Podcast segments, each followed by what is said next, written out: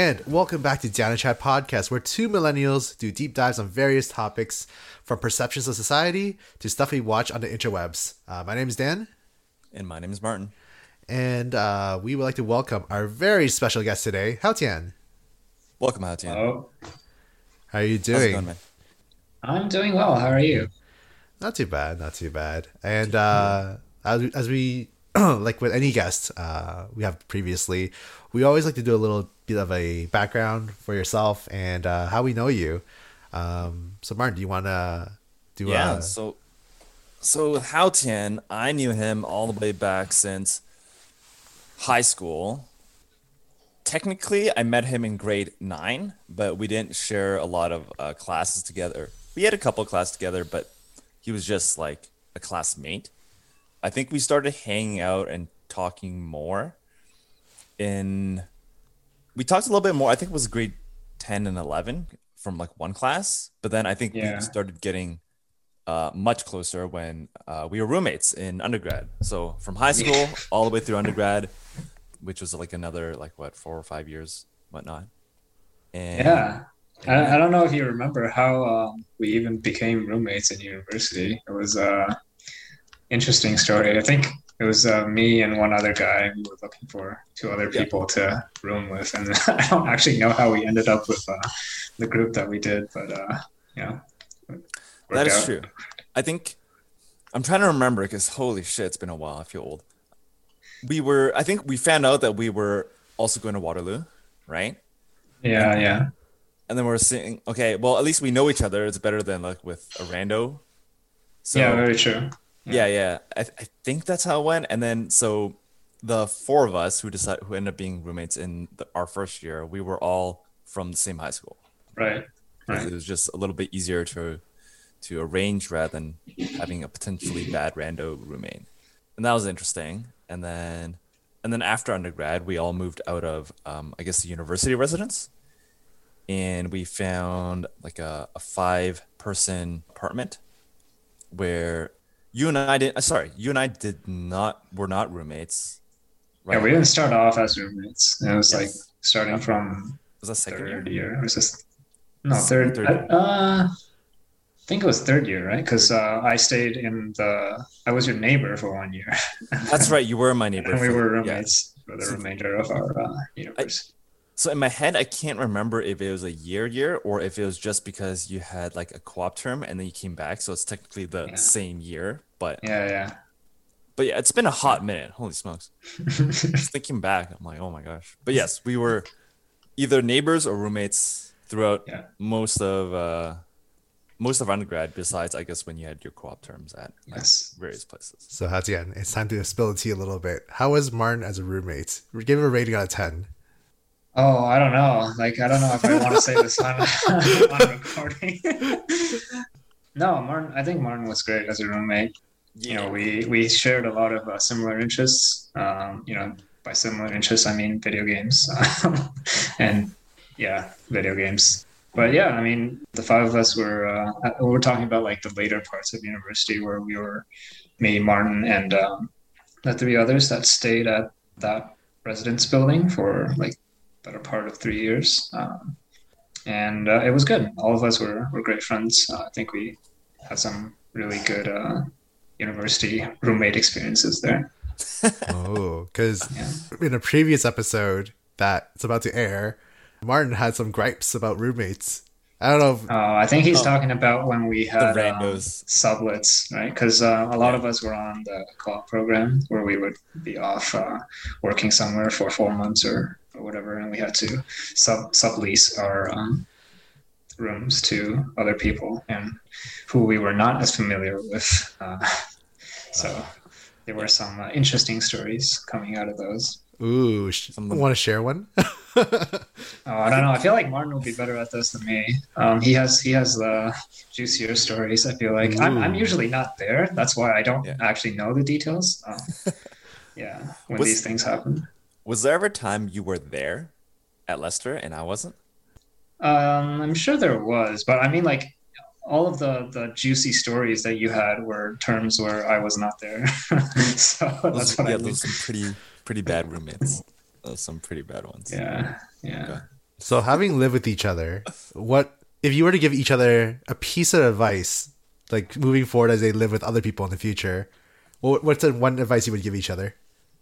Yeah, you know, apart from try to pick roommates that you know well and would be willing to live with, because when when it comes to like random people that you don't know, there's you know not much that you can do if you end up um, with a bad bad draw. You two are too nice to each other. My goodness. I'm like, no, I think Haotian was a great roommate. the I don't awkward think- Yeah, I don't think I had that many gripes, or if any, really. I'm like, he was clean. He wasn't overly loud. Uh, my room is actually so in the unit. My room is actually right next to his, so and the walls aren't that thick. Yeah, I mean, we could hear each other when we were gaming and screaming, but Yes, yes, exactly, right. totally. Okay, who can't hear Martin when he's gaming and sc- gaming? He screams like a like a wild chimpanzee when we're playing games together. Definitely not true. Definitely. I could if I was in the basement. if there was a basement in the building of yours and Martin was playing on like the third floor, I can probably still hear him through the walls. You could probably hear me, but I wasn't that loud. It was fine. I was pretty tame. He's pretty loud. Definitely not true. Definitely you not keep telling yourself that, Mark. Well, you heard it here first, folks. pretty tame pretty tame yeah i don't know i can't imagine yeah i can't really imagine much else i think it was pr- pretty pretty solid i think the only thing would be maybe like different uh schedules in terms of like when we sleep or not sleep or when we need to cook or not cook but even like even for dinners we cook together majority of the time i would say not all the time but most of the time and i think that was fine yeah, yeah, I missed that about um, uh, good times you know, man university life. yes Cooking by yourself is boring. Oh. what, what would be like your go-to get-together meals when you cook together? If you had to like say do something really easy, really fast, what's like the or even the most fun one? Pick your pick your choose those Instant categories. Noodles. Just noodles. yeah fast instant noodles Yeah, I mean, if you're talking about fast, then of Yeah. course. like a lot of unhealthy but fun times with instant noodles. I think But but but mind you, our instant noodles was like you know fancier. It wasn't just like dunk dunk water in the packaging. and Oh, call it you, a day. you have a piece of spam on there, cheese. got that sausage, man. Yeah, My goodness. some some vegetables, you know. Yeah. Wow. so luxurious. What else did we? We we made fried rice a number of times. It was Yeah, that's also fairly easy. yeah Yeah, yeah. easy and quick. Um, I forget if Martin was the one that stole rice from somebody. I did steal rice from somebody. I, I don't think Haotian was there though. I've never heard of this, so it's probably not from me. I think I might have told you before. So, anyways, Who basically did there you was steal from? Um, it was one of the roommates. Uh, I don't want to name names, but the, it was one of the roommates that I think was in our friends, one of our friends' rooms. Our friend that was girl that is on the far side. The, you know the lonely room. Yeah, yeah, yeah. You know how there's yeah, four yeah. on one side and it's one the that's Yeah, by yeah, themselves. yeah, yeah. It was someone living in her room at that time. Okay. and she brought a bag of rice. okay. Right. And then I so happened ran out of rice. So I asked one of our other roommates, I'm like, hey, I'm out of rice. Do you mind if I use yours? And he's like, yeah, I barely eat the rice anyways. Go ahead. Um, So I saw the bag there and I'm like, well, I, I guess this is it. So I've been eating from it. And then lo and behold, the, near the end of the term, that roommate, that sublet, was like, hey, do you know what happened to the rice? Because it's like, I start off the term with it being full, and now it's like almost half gone. And I'm like, I haven't been eating that much rice. And I'm like, "I- is it that one? and I point to the bag. She's like, yeah. I'm like, I'm so sorry. I thought this was our other roommates who said that I could eat from it. And she's like, oh, I'll, I'll Oh boy. a bag of rice. But yeah, I, I totally mistaken the wrong one. She's like, oh, uh, don't worry about it. Was there another bag of rice there though? Yeah, so he had another bag of rice, but his was like stored in like, I don't know, like a different cupboard or something. But it was stored elsewhere. I just I just made a, a bad assumption.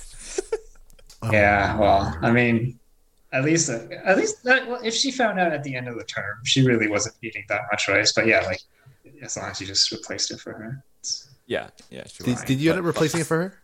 No, I think it just gave her money because it was near the end of the term anyways, and she was Okay. like going away, like going back to whatever or or um, co-op or something.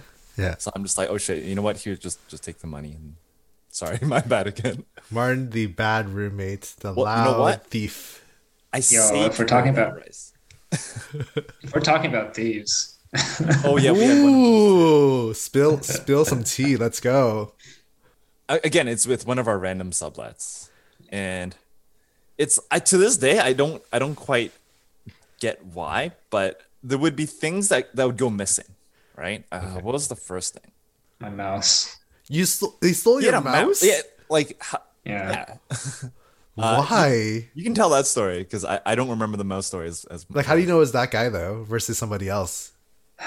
I mean, it's it's kind of like he would take things and then he wouldn't do a very good job of like just hiding the fact that he took it. Like he he was using it in his Oh. room. Like Wow. and it's not a it's not a um, like you know a, an Apple mouse or something that anybody could have. It's like a, a Razer gaming mouse. So I mean, first of all, it's a fair coincidence that we have the exact same one, but also it's like you know I could tell it was mine because it had like certain scratches and stuff on on it um, in certain places. Yeah. It wasn't hard to uh, identify, but yeah, it was The hell? Did you call him out on it? I called him out on it, but obviously he's not going to admit to it. Um, and That's so that's like, messed up. yeah, it's just like we didn't, we never had a culture of locking our, our suite doors. Um, but since that guy moved in, I think we were all a little more careful with locking our Yeah. doors when we leave, um, which is unfortunate. I, it's like, yeah. I would just be like, yo, like, do you need money to buy one? Like, I will fork you over twenty bucks to buy something from Amazon or something. No, that definitely wasn't it. Yeah, no, I think Definitely wasn't it. uh, He's like a serial, call him a, like a yeah. serial petty theft within Oh, the suite shit. kind of guy. So he stole your mouse, which is completely messed up. That's pretty messed up. Yep. Like, what else? Obviously, What else? What kind of other small things do you steal from you folks? the thing I remembered from me was I owed one of our roommates money uh, because they paid for like my bubble tea or something like that. So it was around five or ten dollars. I don't remember the exact amount. So that person was away at class, and so I just left the uh, money on the the kitchen table, right? And I was so it, it wasn't like that person was the only one there. I think myself, I was in that unit for like I was still in the building or in the room for some time um, and someone else was there. But anyways, I left it on the table, and then I texted my roommates like, "Hey, I left you the the money on the table. Go go pick it up, uh, in case I need to go to class or whatever." I think I go, and they come back, and they're like, uh, "So where's the money?" I'm like, "It's, it's on the kitchen table. Our kitchen table's pretty clean. There's like just maybe a tissue box on it, right? It's it's hard for the money to just go away." And at again at all times during that day, there was somebody in the unit right? Including the guy whom I'm assuming took it. But anyways, it disappeared. Money doesn't just walk off the table. So I've been asking around, like, hey, did anyone see it? Like, it's a kitchen. It's not a big kitchen table. Did anyone see like the ten dollars or whatever?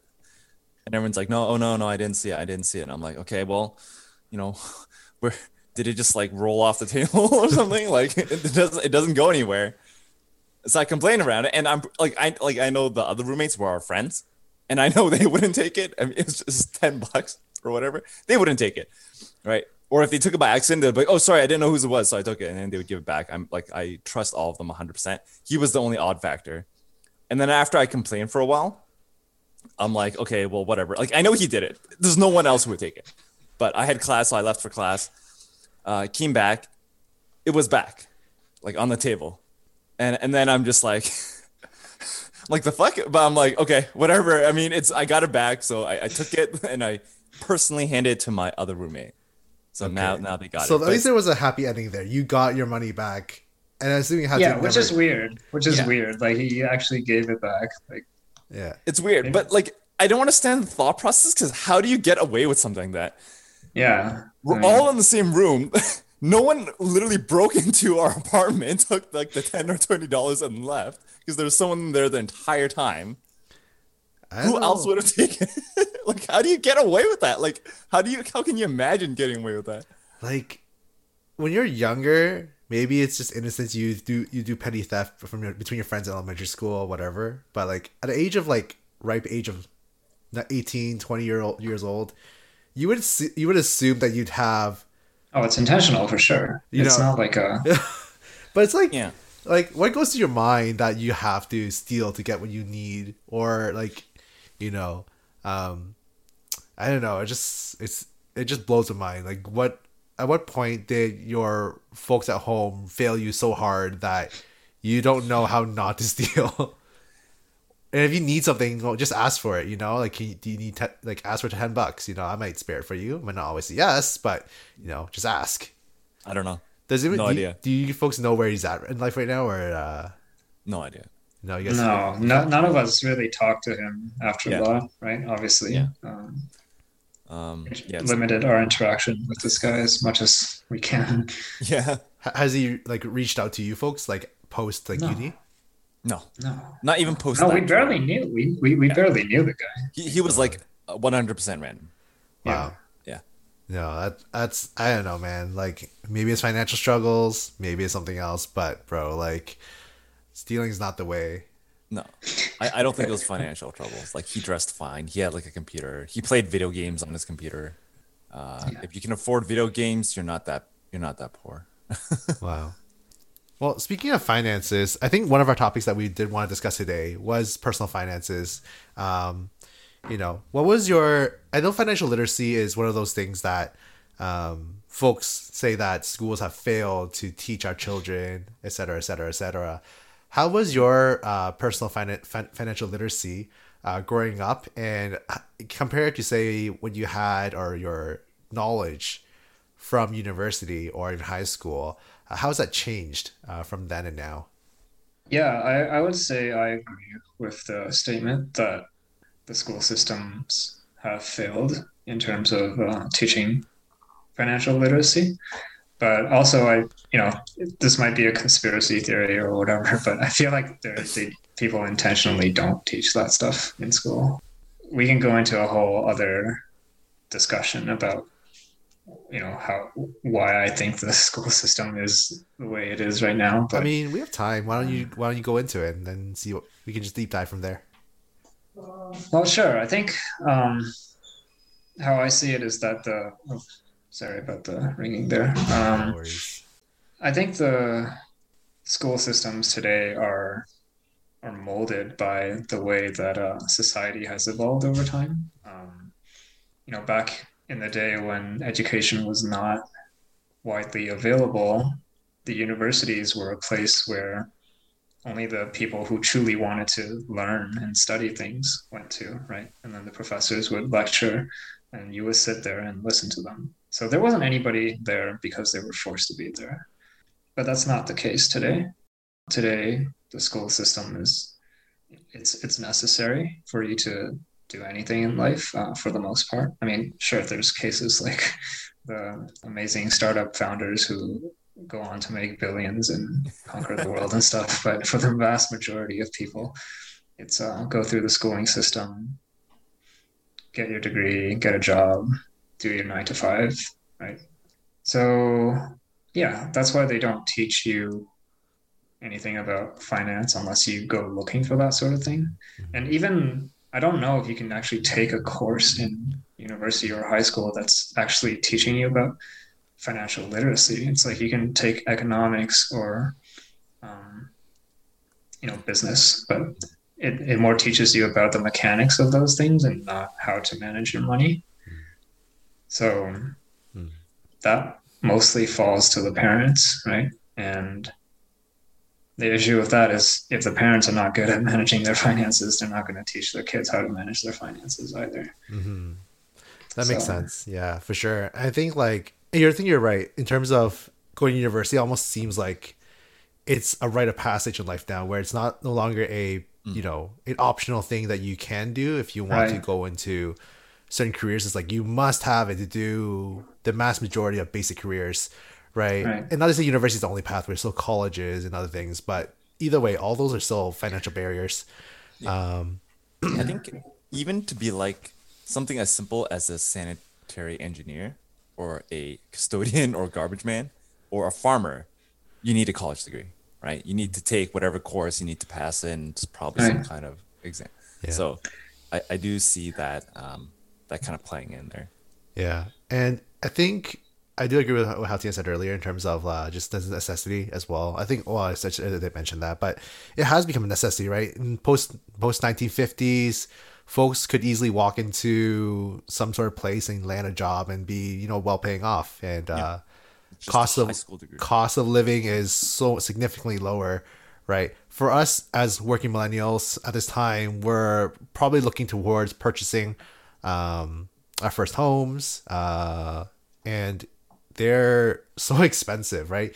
Even a small box in downtown Toronto is like what six hundred, seven hundred thousand dollars. Uh, uptown, you can get maybe a, a, a slightly larger box uh, for around the same price, and it's so disproportionately higher than the inflation rate. Um, but capitalist society, right? Uh, if you don't, I don't know, I don't know what to what to make of it all. But I never took economics in high school, so I know how they much talking about mechanics and whatnot. Um, what was your experience in, in terms of uh, financial literacy in high school uh, slash your upbringing, Martin? I'm thinking back to high school. I think I did take economics just because I'm like, all right, maybe I should learn about money. I did enjoy the class. Found it very boring. um, yeah. Because I don't think I, I don't think it was practical information that I was getting. It was more like the theory. Uh, yeah, it wasn't. It wouldn't. Taking those courses wouldn't have taught you how to manage money. Yeah. Um, like we learn things like supply and demand curves and so on, but it's not yeah. like what's important when it comes to your own money that you need to manage, right? Yeah.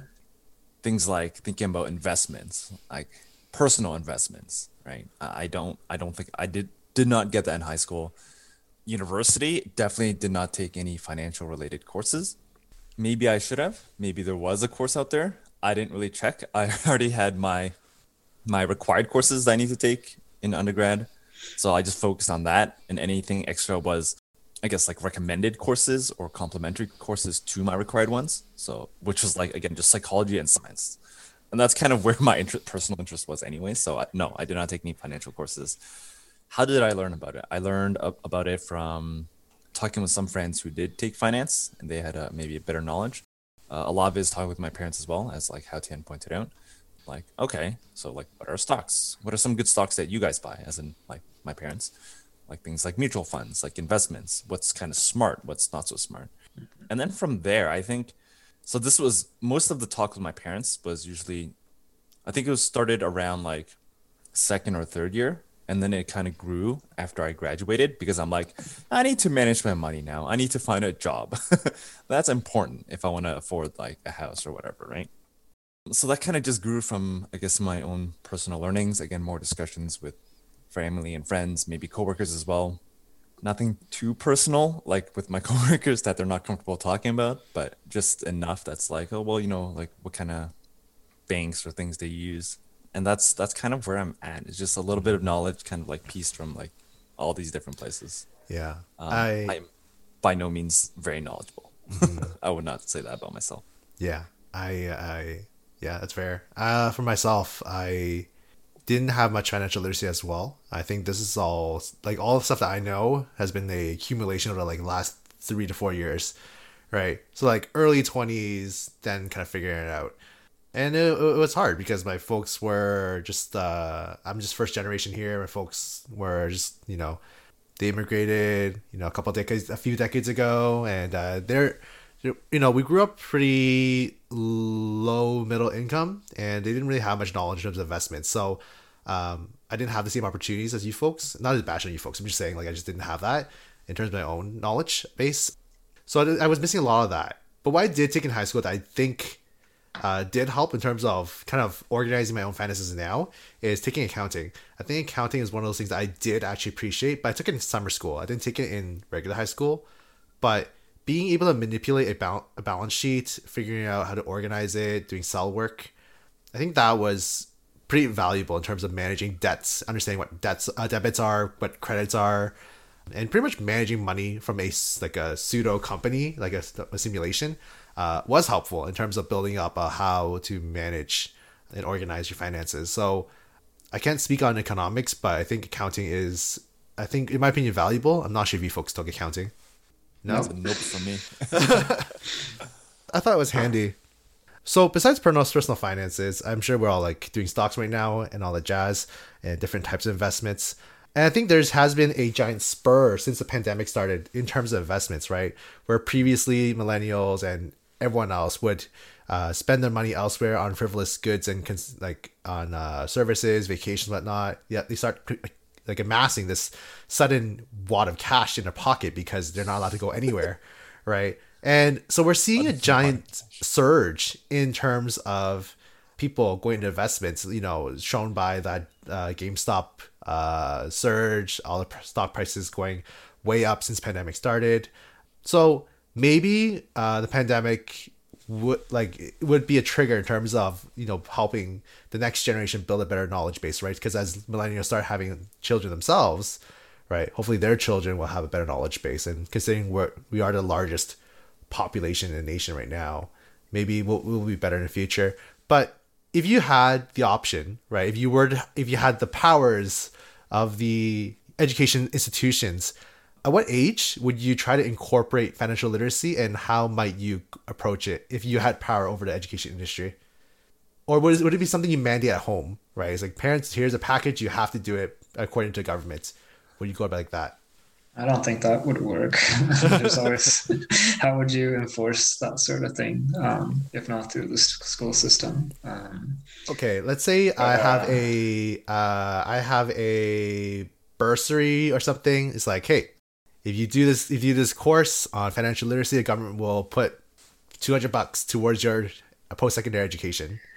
Yeah, but then they want to, if they're spending that kind of money, they want to make sure that it's at least done right. If they were serious about it, they wouldn't trust the individual parents to do the teaching. I think mm. if, if that was uh, if that was a thing, they would probably just hire teachers and say that if you attend these courses, then we can give you these uh, right reimbursements. So, right now, careers is I think the avenue which high schools are going about introducing financial literacy, but I, from my understanding, from what I hear from others, it's very bare bones.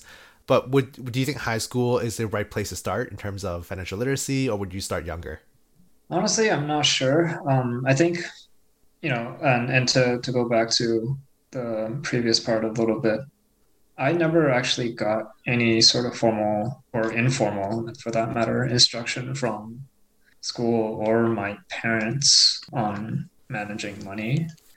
It was more just the only thing that I knew were like the core principles of like money is hard earned and you can't like you can't just spend it carelessly, right? So those are core principles that were taught to me very well throughout my childhood and and beyond that. But in terms of like, you know, how to how to invest, how to use savings accounts and any of that, um, neither neither of my parents taught me that. And I think I relate to you, uh, Dan, when you said that I picked up most of my own financial literacy within the past five years. And it was through work um, when there were a few people on the teams that I was working on who were into the like investments and finance and were very knowledgeable. And they were educating the rest of us um, on like, hey, why you should do the RSP matching, why you should uh, try to fill up your TFSA. And I remember for the first time that I was hearing this guy talk, I was like, I have no idea what you're talking about, um, and yeah, it was. Uh, and so talking to this guy, I think, yeah, I could consider this coworker a, a mentor of mine uh, when it comes to the financial literacy thing. He introduced me to a good book called Rich Dad Poor Dad.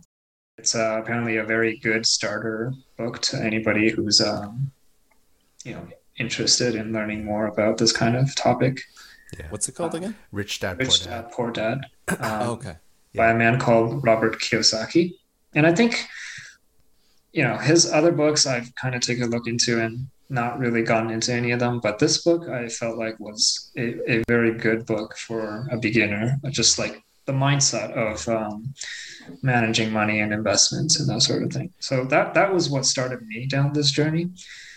So that was a bit of a tangent, but I actually think that to put it into the school system wouldn't actually be very effective because one of my regrets actually is not taking the school system more seriously. I don't know if you guys have felt this way, but Yeah.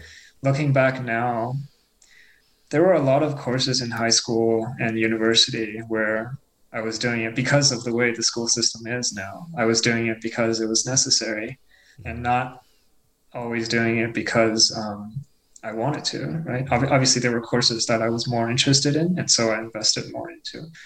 Um, but looking back, I feel like there were courses that at the time I was like not very interested in. Um, but I felt like if I had put in a little more effort, I would have came out with a little more as well.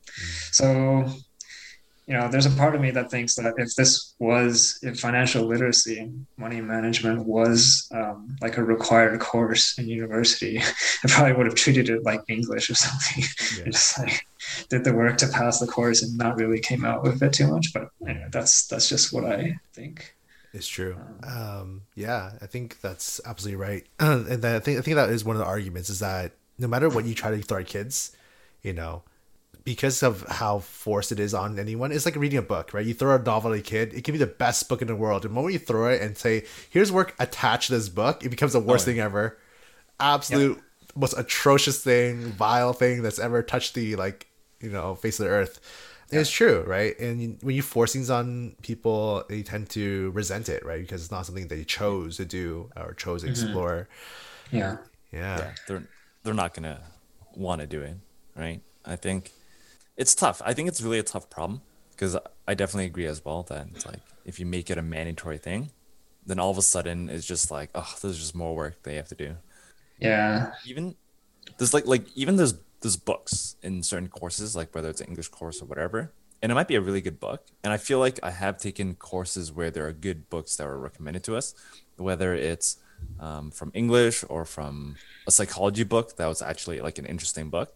But as soon as it has the label of textbook, it's like, oh fuck this shit, man. Never touch it. It's gonna get du- dusty in the corner. If I even buy it, or if I uh, find you know those free PDFs out there, right?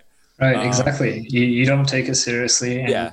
if you have to read it for an assignment, you read the section that was assigned, Yeah. and not the rest or, of it. or you right? find cliff notes of it. yeah. Yeah. or those, yeah. yeah. But it, so, but it's a shame though, because you only realize that afterwards. It's like, oh shit, that was that was actually a really good book. Probably should have paid more attention. I think, yeah, if there's a way to maybe not necessarily make it mandatory, but like a, a highly recommended course, regardless of what faculty, what department that you study. Like you could be art, science, psychology, Yeah. uh, computer science, whatever. It doesn't matter, right? Engineering doesn't matter. It's like a recommended book. Then, Yeah. then maybe people will pick it up. And you're right. You're not going to get everybody. There's still going to be people who be like, I don't care about this. But yeah, that's true. Yeah. but there will be people who who will be like, you know what? Maybe this is kind of important, right? And especially those who grew up in maybe environments where money was more important, right? And I think, well, speaking for myself, I've been lucky where um, I grew up in an environment where I'm not, I guess, hurting in terms of financially. But there could be people who are like they need to figure out and count the numbers to make sure you know everything's on track. So Sure. Yeah. I think for those those people or anyone really who's interested, then maybe they'll they'll be exposed to it more and have the option to choose to pick up that book or whatever. Yeah, I think I think that's a good point. If you make it optional and maybe you know market it to the parents in like your school newsletters that this is a course that it's being offered, and you know maybe that would push some parents to have a chat with their their kids and enroll them in the course. Oh, Yeah. And to answer your question, your initial question, sorry to cut you off, Hao Tian. No, no, no, it's all good. High school, I think, is not a bad idea. I think it's a pretty good idea because mm. I think a lot of people start getting part time jobs in high school and they start mm. learning that value of money. Yeah. I personally didn't because I was a I was a lazy turd in high school. But I, I do have a lot of friends who did, mm. and it didn't hurt, right? Like when they're like, "Oh man, I have to work this afternoon or on a weekend," I'm like, "That sucks." But then afterwards, they're like, "Yo, I got this new video game or whatever with my money," I'm like, "Oh, that's pretty cool," uh, right? So, I think money starts becoming a a more important thing not for every student, but I think there are a number of students who start learning its value uh, a little better. So I think high school is not a bad start. Maybe grade 11 or 12, so near the end of high school, where they're about to graduate and be independent. And I say air quote independent because not all of them are, but Right. for a lot of people, they do have to be more independent afterwards. Right. Um, So yeah, I think high school's not a bad. Yeah. Here's the rub, right? We oh. see why financial literacy is so important now, considering we're paying big boy bills, right? That's the biggest biggest thing of why we're pushed to that corner in the first place because we have to start looking at these finances. We have to start thinking about these things as we look towards building, buying our first home, perhaps starting a family, slash looking at retirement. Right, all these factors are coming to play. For kids, that's just not in their realm of vision right now. Right, their immediate goal is where when can I buy the newest gadgets or uh, how can I help with a family or how am I going to save up for university, right? That's not these personal finances, these decisions are not in their immediate realm of vision. Or f- even for kids, these are for kids who are working, right? For kids who aren't working, maybe they're just chilling around, just worrying about different things. As well, we talk about how we make we can make a course for it, right? And for for us who grew up in Chinese households, and same with Hao Tian and my Why are family. you saying Chinese? Are, are you stereotyping Chinese people? No, man. Uh, East East Asian, man. I don't know. For all, anyways, speaking for us who are Chinese, firstly, um, yeah, it was I was taught to just save money all the time, but above all else, us as Asian Canadians growing up in the school system, we were expected to take the Asian six pack, right? Uh, Oh. towards the end of high school. Okay, before we go into this, Martin and I, Martin and I always argue about this, but Hao Tian, what is your take on the Asian six pack in high school? I didn't take it. I didn't take the sciences. Oh no, no But, so but, but what are is they what, what first? is it? How we Yeah, define, define it, in it your, opi- first, in your yeah. opinion? It's the three sciences and the three maths, right? Okay.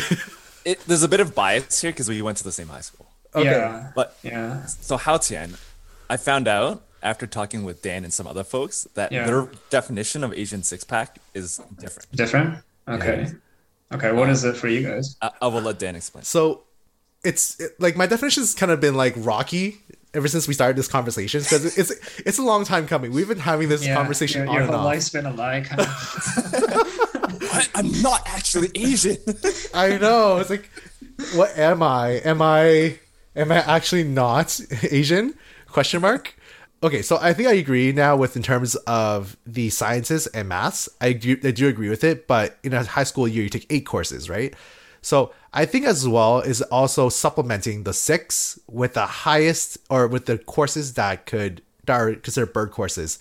So in my high school it was something like music, where you're pretty much guaranteed a hundred percent, and that was a university level course that can count towards your top six to round off your mark a little bit.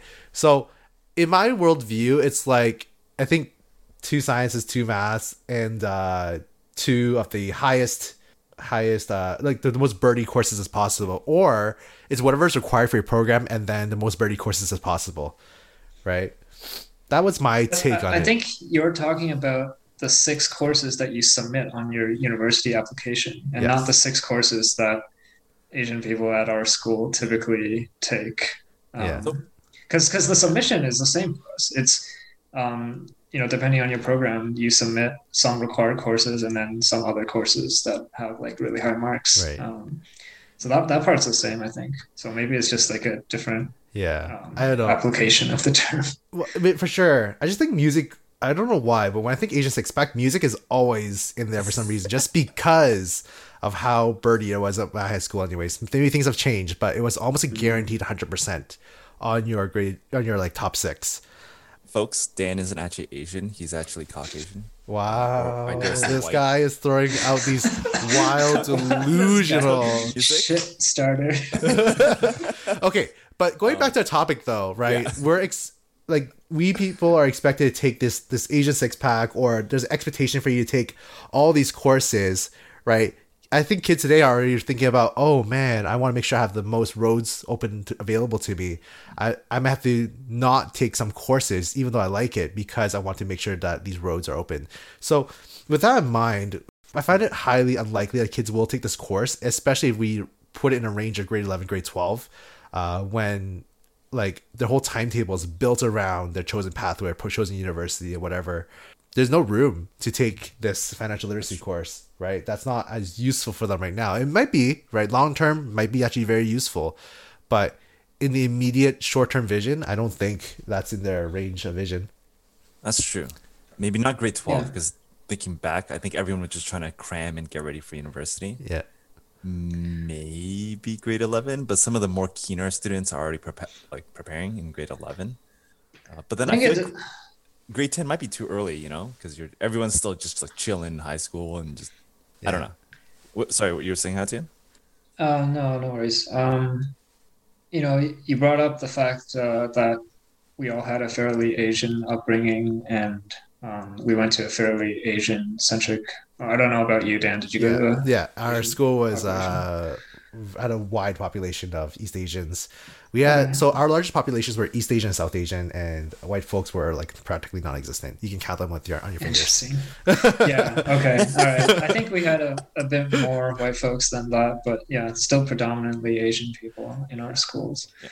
So the Asianness does affect how effective any sort of program like this would be as well, I think, because, right, there is that sort of upbringing from our parents and our families about what we should do. And I know it's stereotypical that oh, Asian parents just want you guys to be like doctors and lawyers, which is not untrue. Like the stereotypes come from a place of truth, right, for the most part.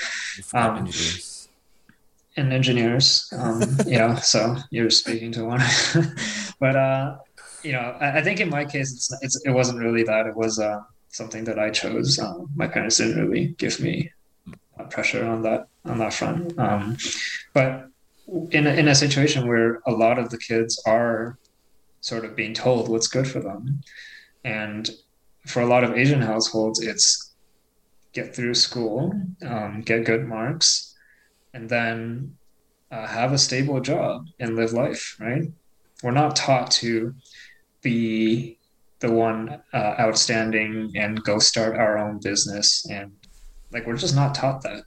And if you've read any finance book the first thing that they all teach is that working nine to five is not going to make you rich. Um, it will never make you rich.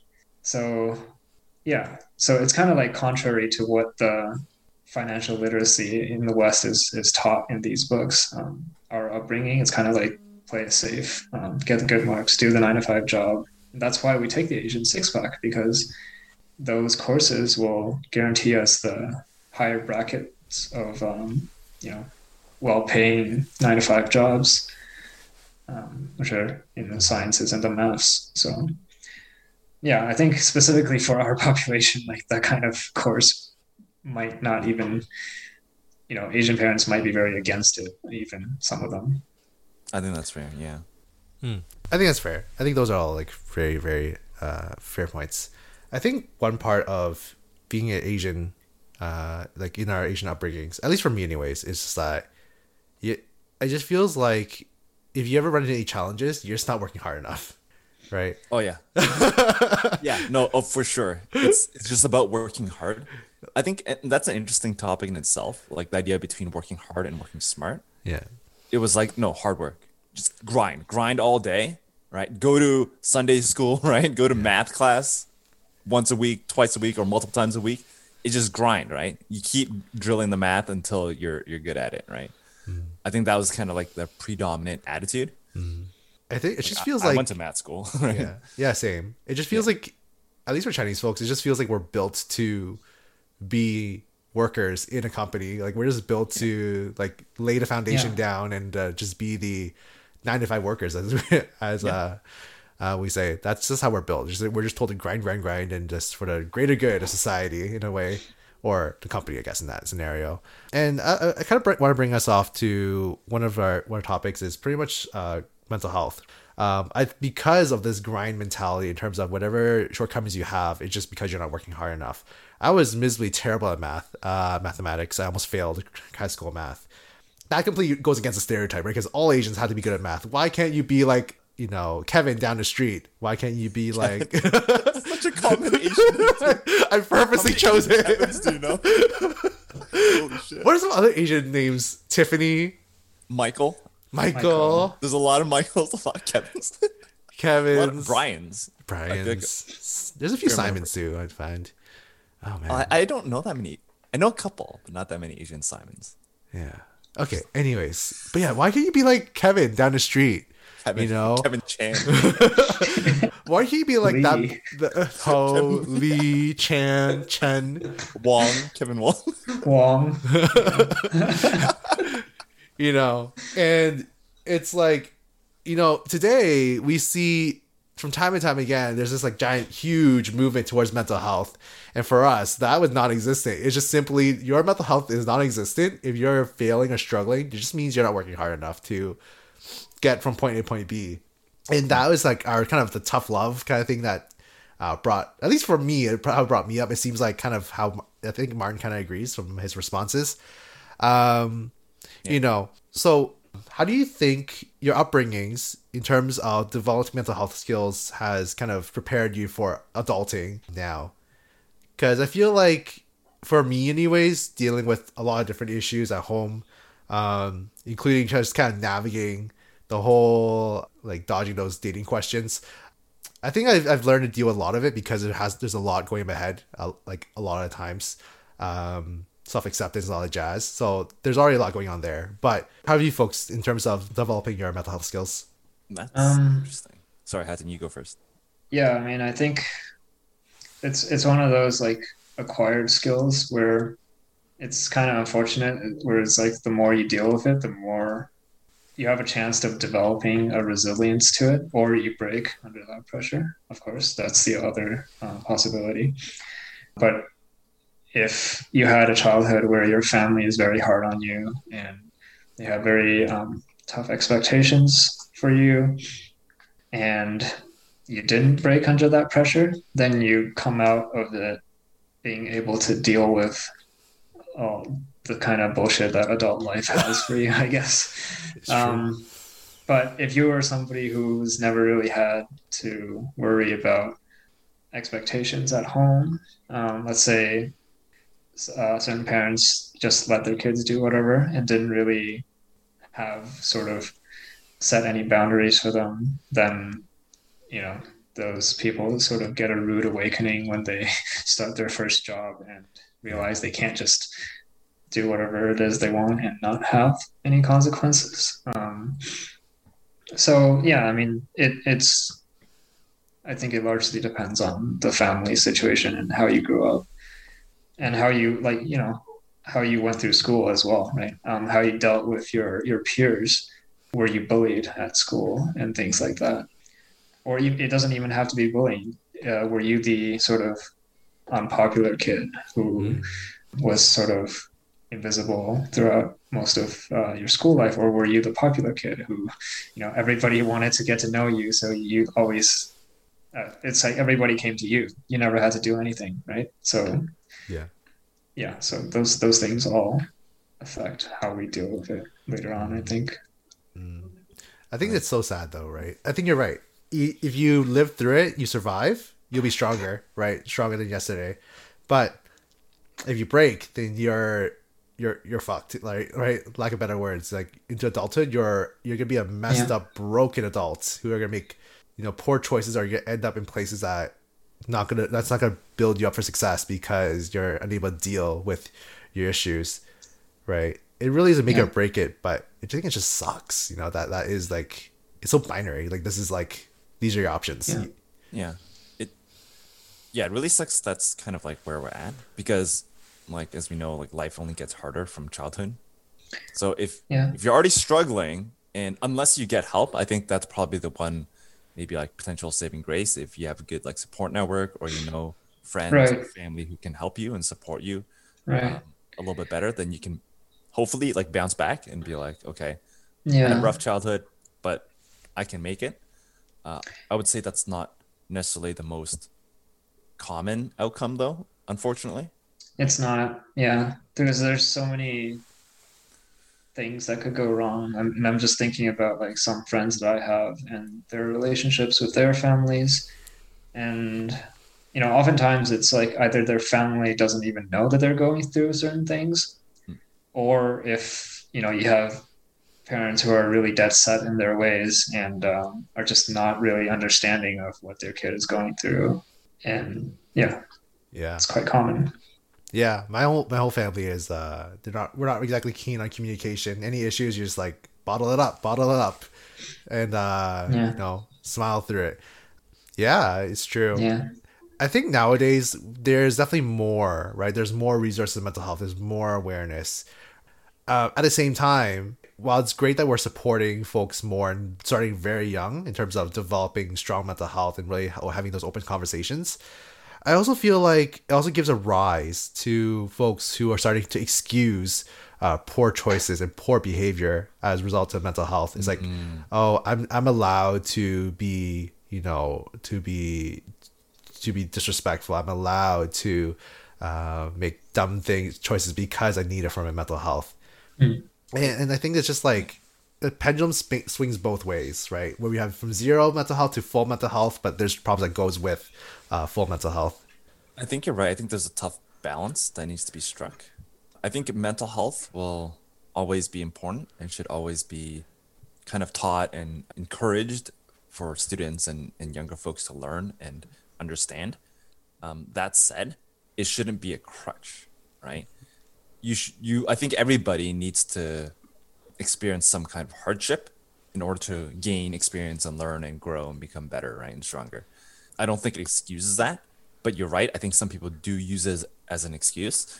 I heard and I know some folks who unfortunately had some some mental health uh, challenges uh, while growing up, and and I don't know if I'm stereotyping again, but in uh, Asian household or East Asian households, they're not as knowledgeable about that kind of thing.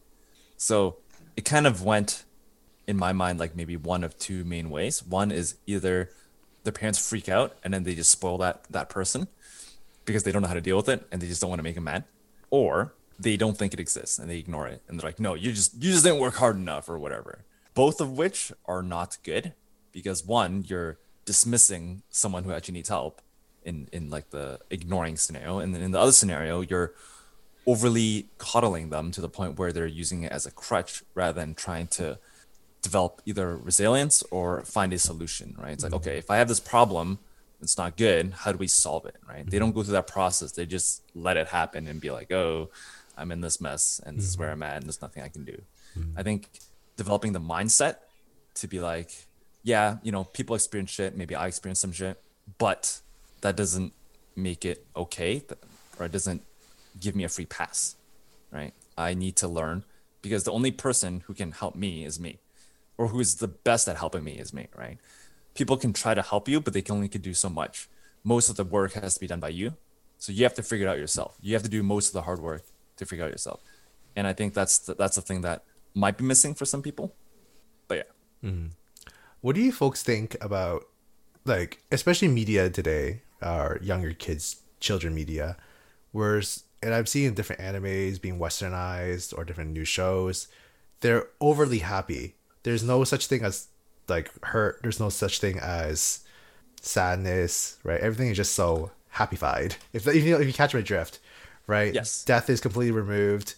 I think for many kids from our age, one of the earliest experiences we have with death was with the Lion King, right? The death of Mufasa, and that was made kind of, kind of inherently very clear that he's mm-hmm. he's gone for good. Oh, and Bambi. Bambi, yeah. you know, today as part of the mental health kind of uh, like kind of movements, I think in terms of Western cultures, uh, in our, in our produced media, we're really censoring a lot of these themes, right? That are considered adult, and they are in many ways.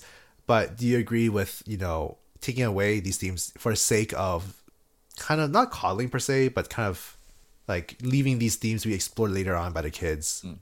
Um, is it or is it better to leave these things somewhat uncensored, like a la Lion King, not like hardcore, brutal, gory, but like just having those themes of sadness, grief, and death to be in those uh, shows in order to help build resiliency in kids? I think so. Hao Tian, I'd love to hear your thoughts on this in a second, but I think uh, you're right in the sense that I think this goes back to a whole movement of parenting and developmental psychology. Sorry, I, I took developmental psychology as a course, so they talked a little bit about this. I think back in, I'm to throw it a year and I could be completely wrong, but I think it was like around the 80s where there was some big paper or some big research that came out that's like, oh, you need to, you can't be the, the tiger mom or the strict parent. You need to uh, be supportive of your child. You need to boost up their confidence because there was a study that showed people who are confident when they were kids, they grow up to be much more successful. Something along the lines of that. Uh, I could be getting it kind of off. and so there was a whole movement in parenting where uh, all the teachers and all the parents were told, "Oh, you know, you got to be supportive. You got to tell them uh, you're you're the best. You're the champion, right? Uh, way to go, like champ, right?" These kind of phrases start becoming a thing that parents tell their kids uh, in in effort to boost their confidence. And I think in doing that, they went a little bit overboard. They they did it too much to the point where maybe these kids are being shielded from some of the these harder lessons like death and, and grief and how to overcome these things. So that i guess that's that's one piece. I do feel like asian at least from my own experience asian shows don't shy away from this as much. Mm. like i'm just thinking about like even i think the biggest one for me was naruto. Mm. like i was in grade four or whatever and i'm like holy shit that guy got stabbed with like a knife. Like someone threw a shuriken at him and it's in his chest now and he's bleeding and dying. I'm like, I've never seen anything like that in like Spider-Man or like yeah. or X-Men or whatever, right? Yeah. And you also see more of like some of the struggles that even these these kids, because in Naruto they're essentially kids, right? Yeah. Uh, the experience like, oh, this guy got bullied, this guy's parents got killed. I'm like, oh, oh shit. Like I, in in the back of my mind, I knew people could die in like grade four or five, but I never thought I would see it that, yeah, that in my face. And so I think it it is interesting that that media could have a well, I think would have a some kind of impact towards it. What kind of effect? I don't I don't know for sure. Like I can't say, yeah. but I mean, some I of these some of these censorships were done very stealthily. Like for example, if we look at Yu-Gi-Oh, for example, the Shadow Realm was a very westernized created concept. Because in the past, in the first season, if someone lost a duel, they would they would die. Right? That's the that's the cost of losing the game. But they created a concept of Shadow Realm to be like kind of imprisoned somewhere else, as opposed to pure death.